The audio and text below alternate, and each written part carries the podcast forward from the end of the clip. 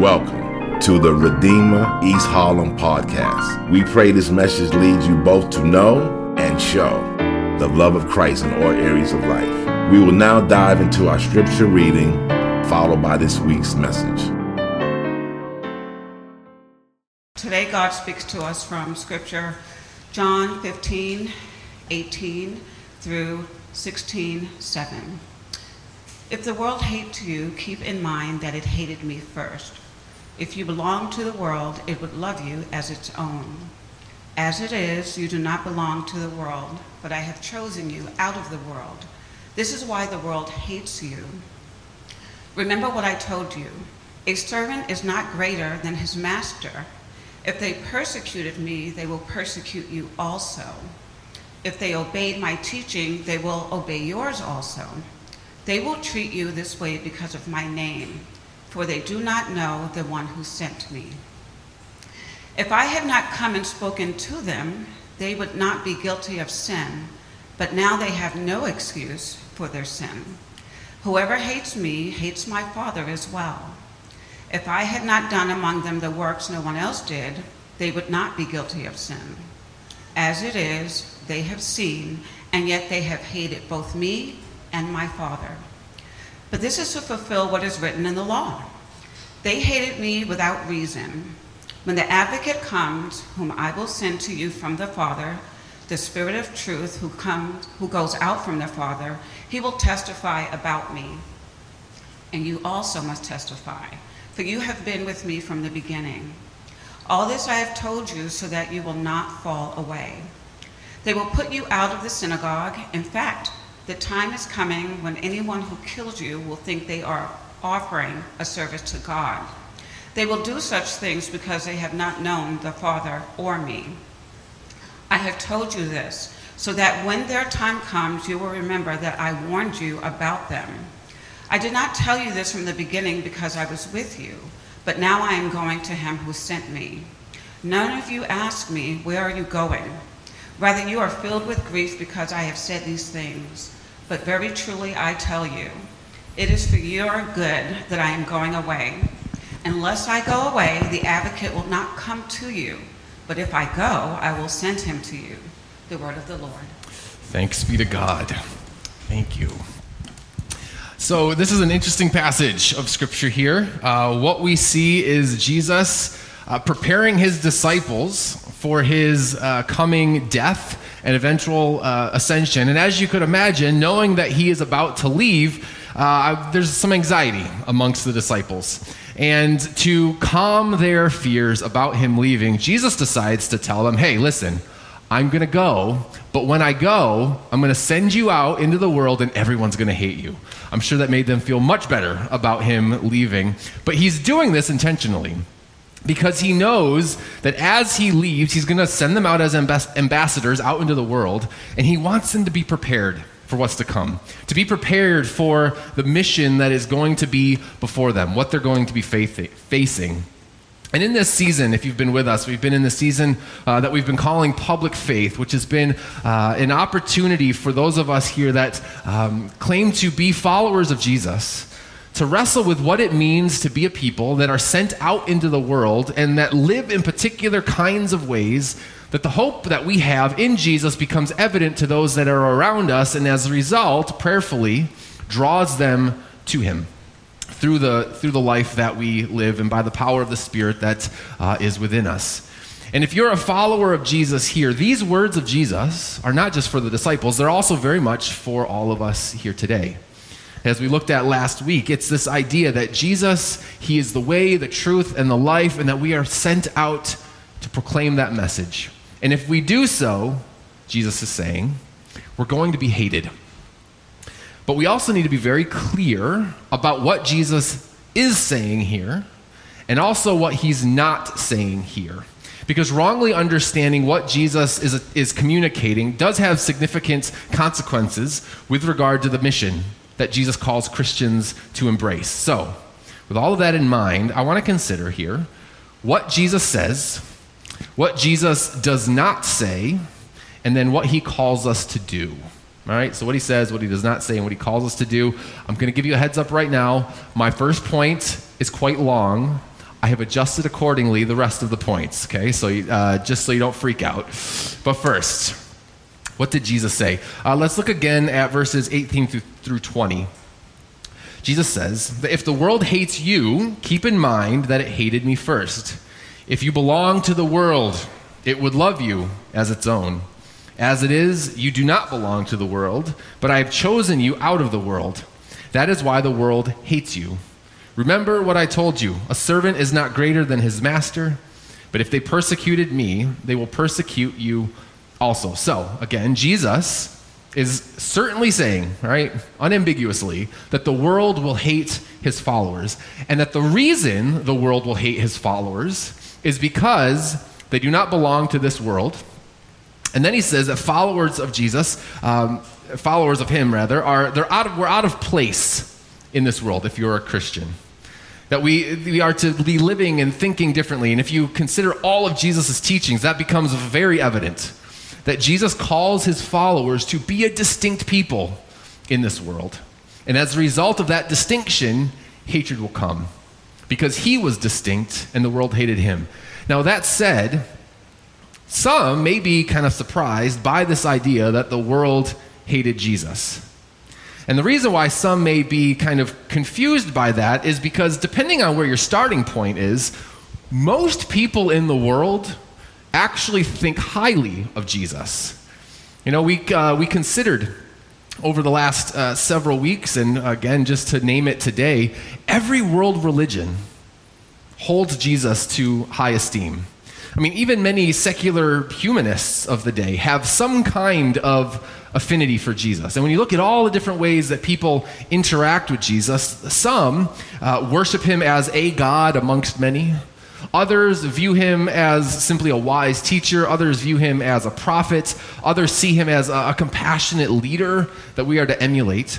So, what then are we to make of this fact that Jesus says that the world hates me when it seems like no one hates him?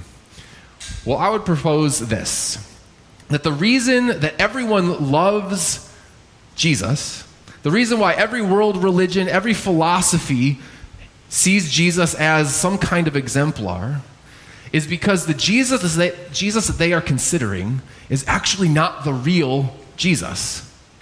Because the only way, from a non Christian perspective, right, that we can have an affinity with Jesus or glean any encouragement from Jesus is if we strip him of his true identity. For some, that might seem extreme, but consider what Jesus has taught about himself. In verse 22, uh, in our passage here, he has said that, uh, that he's come, and that as a result, people are now aware of their sinfulness and have no excuse for their sins. So, at minimum, the real Jesus calls us sinful, and that we have no excuse for the sin that we uh, experience in our lives and that we live out. In John 3, if we go back to some of the things that he said already, he's told us that unless we are born again, we cannot see the kingdom of God. Right? So there's something fundamentally wrong with us, and we need this born again experience if we're to see the kingdom of God. In John 5, he says that we need to believe in him in order to have eternal life. And if we don't believe in him, then judgment is coming. In John 8, says that everyone who uh, commits sin is a slave to sin but that anyone that keeps his word will never see death. And just a chapter before, he has made the claim, again, if you were with us, that he is the way to the Father. That all other ways, all other conceptions of truth are at best flawed, if not completely wrong, if he's not the center. I mean, he, and on top of all of that, he has time and time again referred to himself as God. And so when Jesus says, I am the way, the truth, and the life, and that no one comes to the Father except through me, he means it. And this is the reason why people hate the real Jesus. Because the real Jesus rejects our conceptions of truth. The real Jesus rejects the ways of the world that might seem right to us. The real Jesus confronts us in sin and speaks of judgment against that sin. And though he speaks of eternal life for those who believe in him, he also speaks of judgment for those who don't. And through his life and teaching, we see over and over again his disdain for injustice and sexual immorality and greed and lies and lust and lack of compassion and hypocrisy and so much more that comes so easy to us. The things that are so easy to us, Jesus hates.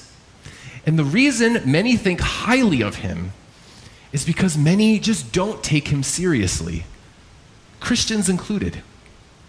Jesus, time and time again, claimed to be God, the creator and ruler over all creation. And I wonder do we live in light of that truth? Do we submit our lives fully and completely to Him as the creator and ruler over all things? You know, when we hear the Apostle Paul say things like, Your life is not your own, I wonder, does that idea produce joy or does it produce resentment? I mean, what do you mean, my life is not my own? You know, when we're told that we are to be living sacrifices, holy and pleasing to God, I wonder, do we bow in full submission to the commands and will of God for us? Or do we stand in defiance against them? Are our lives fully and completely Jesus's? And maybe to make some of us particularly uncomfortable, in verse 20, Jesus says something. He says, A servant is not greater than his master. Now, that word servant is the Greek word doulos, which also can mean slave. Paul in Romans 1, he says that he is a doulos of Christ Jesus. Are you a slave to Christ? Fully and completely his. You know, when we take the words of Jesus seriously, we see him confronting us in profound ways. And if we really take him seriously, we have one of two options with him. Either number one, we recognize him to be all that he claims, and as a result, submit fully and completely to his teachings and his commands, or we will hate him. There is no middle ground. And if either of those options don't seem to fit for you, then likely you've stripped him of his true identity and created a Jesus in your own image. And so when Christians teach the teachings of Jesus, live the lives, live lives for Jesus, and submit themselves to Jesus. In the words of Paul in 2 uh, Timothy 3, where he explicitly states, Everyone who wants to live a godly life in Christ Jesus will be persecuted, will be hated. If you want to live a godly life, expect to stand out and to be different. And to press that now, maybe a little bit further. If we are Christians, and we never feel the burden of that difference, then we need to ask ourselves if our lives are truly submitted to Him. You know, there's, for some Christians in the world right now, truly following Jesus means risking their lives and their livelihoods. And there's stories of that all around the world where there is very real, true persecution, very real hatred, and that is very real. And I recognize that for many of us here in the US, that's not something that we have ever experienced and may never experience. The, the burden of that kind of persecution and suffering and hatred. But for all Christians, whether you're in a nation of oppression or a nation that gives full religious liberty, if we take Jesus' words seriously, seriously, much of our lives will make no sense to the sensibilities of those that are around us. You know, for example, just consider the, the biblical ter- paradigm that we often use around uh, money, sex, and power. We use it all the time because the Bible emphasizes those three issues constantly money, sex, and power. And each gives examples of how Christians' lives ought to be radically different than the sensibilities and the lives of those that are around us. Consider with money. You know, our work and our pursuits of money ought to be ethical and moral in ways that stand out to those who are not those things. Now, our generosity ought to be strange to those who are not generous. Recently, having a conversation with someone who's in the middle of some financial planning, and we were talking about how nice it is to have a Christian who's a financial planner, because someone who is not a Christian has no concept for things like tithing. I mean, the idea you, you give away 10% of your income, that's dumb. You should be using that money to invest somewhere. the correct answer would that to be actually I am investing, just in not the things of this world. But if our money habits are no different than anybody else's, it's likely that we haven't taken Jesus seriously. Or consider views of sex, our body, the body of others. It, the, those views ought to be completely different than the norms of the day. You know, our sexual habits, our practices, our desires ought to be in full submission to the creator of our, uh, creator of our body and to the, the creator of the body of others and his purposes and plans and design for sex. You know, if our views of sex and sexuality are functionally no different than the cultural view, then we aren't taking Jesus seriously. And I, and I say functional view because let's be real, one can claim to hold to a, a Bible's view of sex. The idea that sex is to be enjoyed between a man and a, woman in the context of a covenant relationship of marriage, but then functionally capitulate to the culture's assumptions. You know, in sexually progressive contexts, Christians ought to be strikingly conservative. But also, to be fair, in sexually conservative contexts, Christians ought to be strikingly progressive. For example, in the Greco Roman world, a woman's body, or the body of those of lesser status, uh, it was not their own. Their body was not their own. They had little autonomy over their bodies. Men of greater status than they uh, had little regulation for what they desired sexually or their sexual actions. But then Christianity comes along and says, nope, you don't control the body of another. They have autonomy over their bodies. A very progressive notion. I mean, even today, in some very conservative circles, amongst those who claim to have a, a biblical view of sex, being in the context of marriage. There are some who functionally, believe it or not, believe a wife cannot and should not refuse her husband when he wants sex. And to that, I would also say, nope, you don't have control over her body. They, she has autonomy over her body. Again, a very progressive notion. And those who don't believe it are not taking Jesus seriously. Jesus will always be too conservative or too progressive, and those unwilling to accept it will hate his view and hate yours as well. Consider power. The Bible speaks of power in ways that are striking. The last shall be first, the first shall be last. That the meek shall inherit the earth, that the peacemakers will be called the children of God that humility and compassion and love, joy, peace, patience, kindness, goodness, gentleness, faithfulness, self control, that these are the things that ought to mark the Christian and as a result subvert the typical pursuits of power. Our politics, the way that we lead those who work for us, the way that we interact with those over whom we have some kind of influence, some kind of power, ought to be radically different than the approaches of the world. I mean, as we uh, approach another uh, very contentious political season, Christians, hear me on this, maintaining our witness as people of Jesus is more important than winning an election. And I'll be so bold as to say that if Christians must choose to use worldly approaches to power to achieve political ends, that they've rejected Jesus in doing so. We should be actively involved in our political process. It's certainly a privilege that we are able to do so. But as we are, be faithful to Jesus, even if it means you lose all political power and influence. And you know what? People will hate you for it. They will tell you that it's your fault they lost the election, that it's your fault that the legislation didn't pass, or your fault that the other party is now in power. And to that, we can simply rest in knowing the last shall be first, and the first shall be last. When we take seriously what Jesus said, many will hate us as a result of what he himself was and claimed and taught. When Christians live godly lives in response to what Jesus said, we can trust that we will be at times hated. So, that is what Jesus did say about Christians being hated. I do want to point out for a moment, and I will be quick, what Jesus did not say. Okay?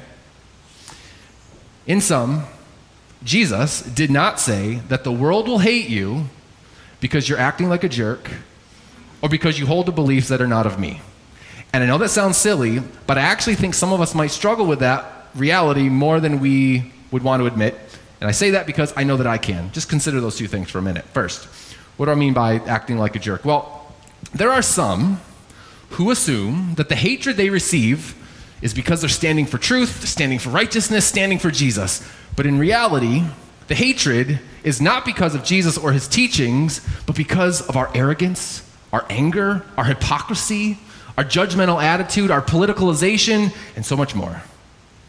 Christian, you can hold fast to truth and still, at the same time, be gracious and humble and kind and loving and gentle and ironic, aiming at peace with others.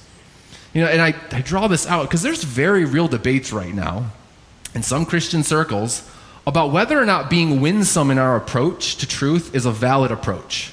Right? Some very much hold that the best approach is to be aggressive, condescending in our approach, even mocking those that disagree with us, believing that this is a valid way to stand up for truth. And to that, I say nonsense.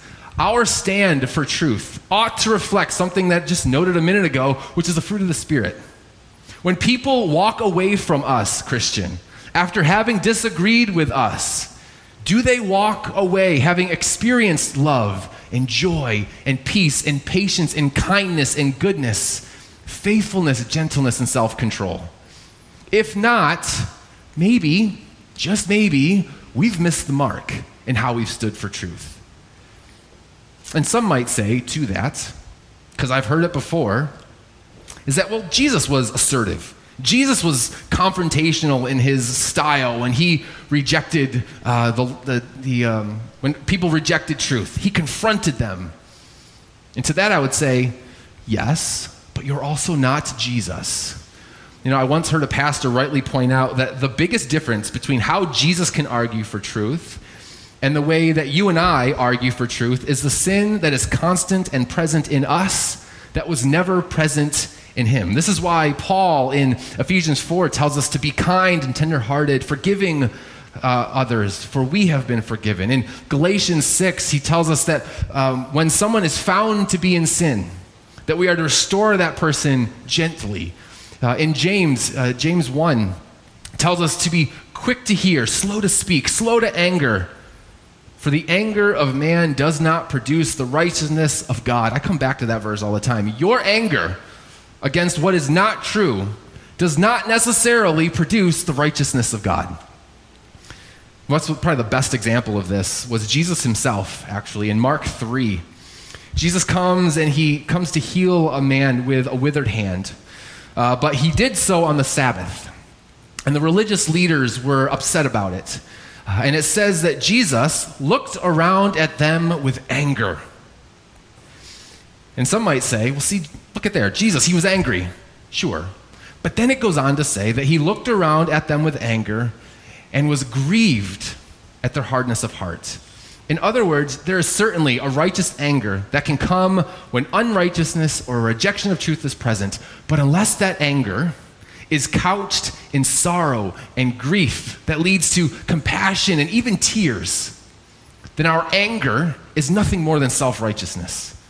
And we are not Jesus and must always recognize the sin within us at every moment. The last thing I would say on this point about what Jesus did not say is it's also important for us to recognize that our posture matters, like the way we argue for truth matters hate coming our way because we're being a jerk is not the same as hate coming our way because we're standing for truth.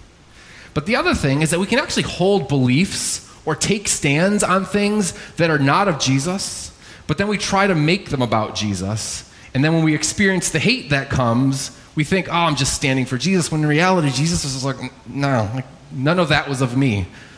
You know, I hate to use politics, but politics tends to just be the easiest example of this uh, everything is so politicized, and I also um, I keep forgetting we're in like Fourth of July weekend, so maybe this is just I don't know appropriate as we think about uh, America. But in case it needs to be stated, Jesus is not an American. The United States is not a uniquely special nation before God. The Constitution's not divine, and with or without it, Christians can be faithful. Capitalism and socialism and every other kind of economic system, none of them are God ordained. Conservatives don't get to claim Jesus. Progressives don't get to claim Jesus. He's disgusted with them both. Both attempt to use some of his teachings to validate their own beliefs while ignoring others of his teachings to validate, uh, to invalidate uh, their beliefs, others' beliefs. And the hate we receive as a result of attempting to co opt Jesus for our political ends doesn't count as being hated for Jesus' sake. But with all that in mind, if you remember, we started off by saying that, again, Jesus is speaking these words to his disciples because he's about to leave soon. And he's preparing his disciples for a particular mission into the world.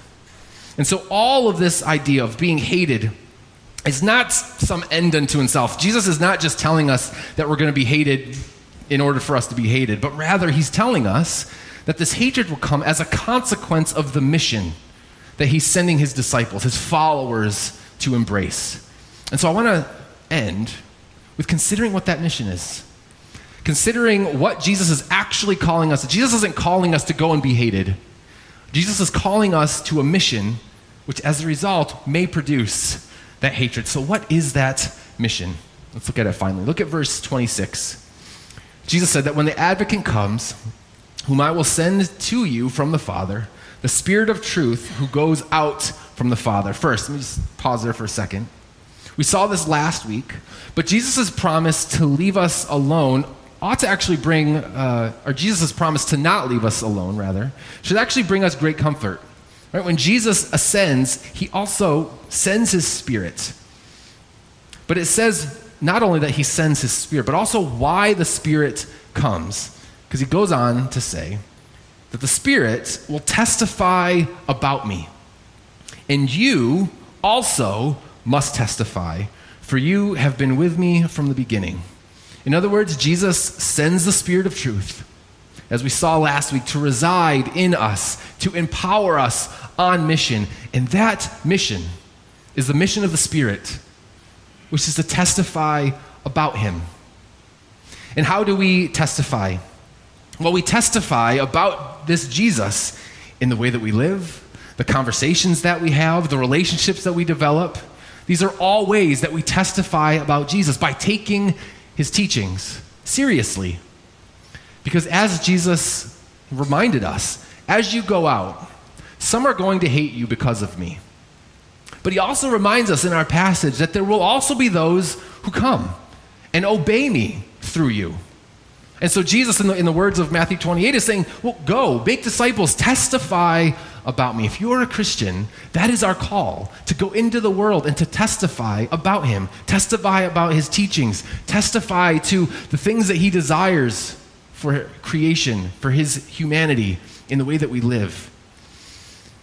And the last thing to consider here is well, what are we testifying about? Right? Are we, are we just going out to proclaim Jesus' teaching? Well, there's something else that we need to always keep in mind as we go out. He emphasized the reality that there are those who hate him, those who have rejected him. But what does he do in response to those that hate him? And this is actually a very key piece to the way that we are sent out into the world. Very key piece as we think about the posture that we have as we are sent out into the world. This one thing is the reason why, as Christians, we can go out into the world and reflect the fruit of the Spirit, even with those that may disagree with us. What did Jesus do in response to those who hated him? Well, in Romans 5, Paul reminds us that while we were enemies of God, in other words, there was a time when we hated God when we rejected him as Lord over all things. That while we were enemies of God, Christ died for us. He died for us, laid down his life, even though we were enemies. Jesus lays down his life for his enemies. Through his life and through his death, he reconciles us to God as a result of this sacrifice that he gives. And as a result of that, If you are here and you have been reconciled to God, if you are a follower of Jesus, it is because he laid down his life for you while you were still an enemy. And now he sends you out into the world to testify of that great love. For we can only love because he has first loved us. And so I encourage us all, as we think about what it means to go out into a world that hates us, is to remember the love of God in Christ, what he has done for us, laying down his life for us. We stand for what is true. We teach what Jesus taught. We obey what Jesus commands. But we also live lives in ways that re- reflect his humility, his compassion, his love. A love that led him to lay down his life for his enemies. And we can do this because the Spirit of truth, the one whom Jesus has sent, empowers us to testify to Jesus, about Jesus, in our words and in our actions. And in that testimony, people I trust will come to trust in Jesus as a result. That there, though there will be those that hate us, there will also be those that rest in Him, hope in Him, obey Him as a result of our testimony. And so I pray that the Spirit of God would make it so for us, that we would rest in Him, be sent out into the world, and call others to rest in Him as well. Let's pray. Father, we thank you, Lord, for your great grace and compassion to us. Uh, we thank you, Lord, for the reality that uh, we were once your enemies. We were once those who did not trust in you. And yet, despite that, because you love us, you sent your Son to lay down his life. We thank you for the sacrifice of Jesus, his willingness to lay down his life for those who hate him. I pray that that kind of humility and compassion and love would shape us so deeply as you call us and send us to be ambassadors of Jesus in this world. I pray that we would be a people bold, committed to truth, committed to following Jesus in all that he commands. Because, Lord, I, even though there will be those that hate us, that as a result of our lives just have no idea how we uh, come to the conclusions that we come to. Even though that will happen, there will also be opportunities for us to see your goodness at work in the lives of those who do come to rest in you. Would you give us the privilege and opportunity to see that happen in the lives of others? And give us wisdom to know how best to bring truth to their ears. God, would you do it? By your Spirit, would you do it? It is not a work we can do, it is only a work that can be done by the power of your Spirit. So, would you do it? We ask all this in Jesus' name. Amen. Thank you for listening to the Redeemer East Harlem podcast. For more information on our church, and how you can support what God is doing through our church, go to www.reh.nyc.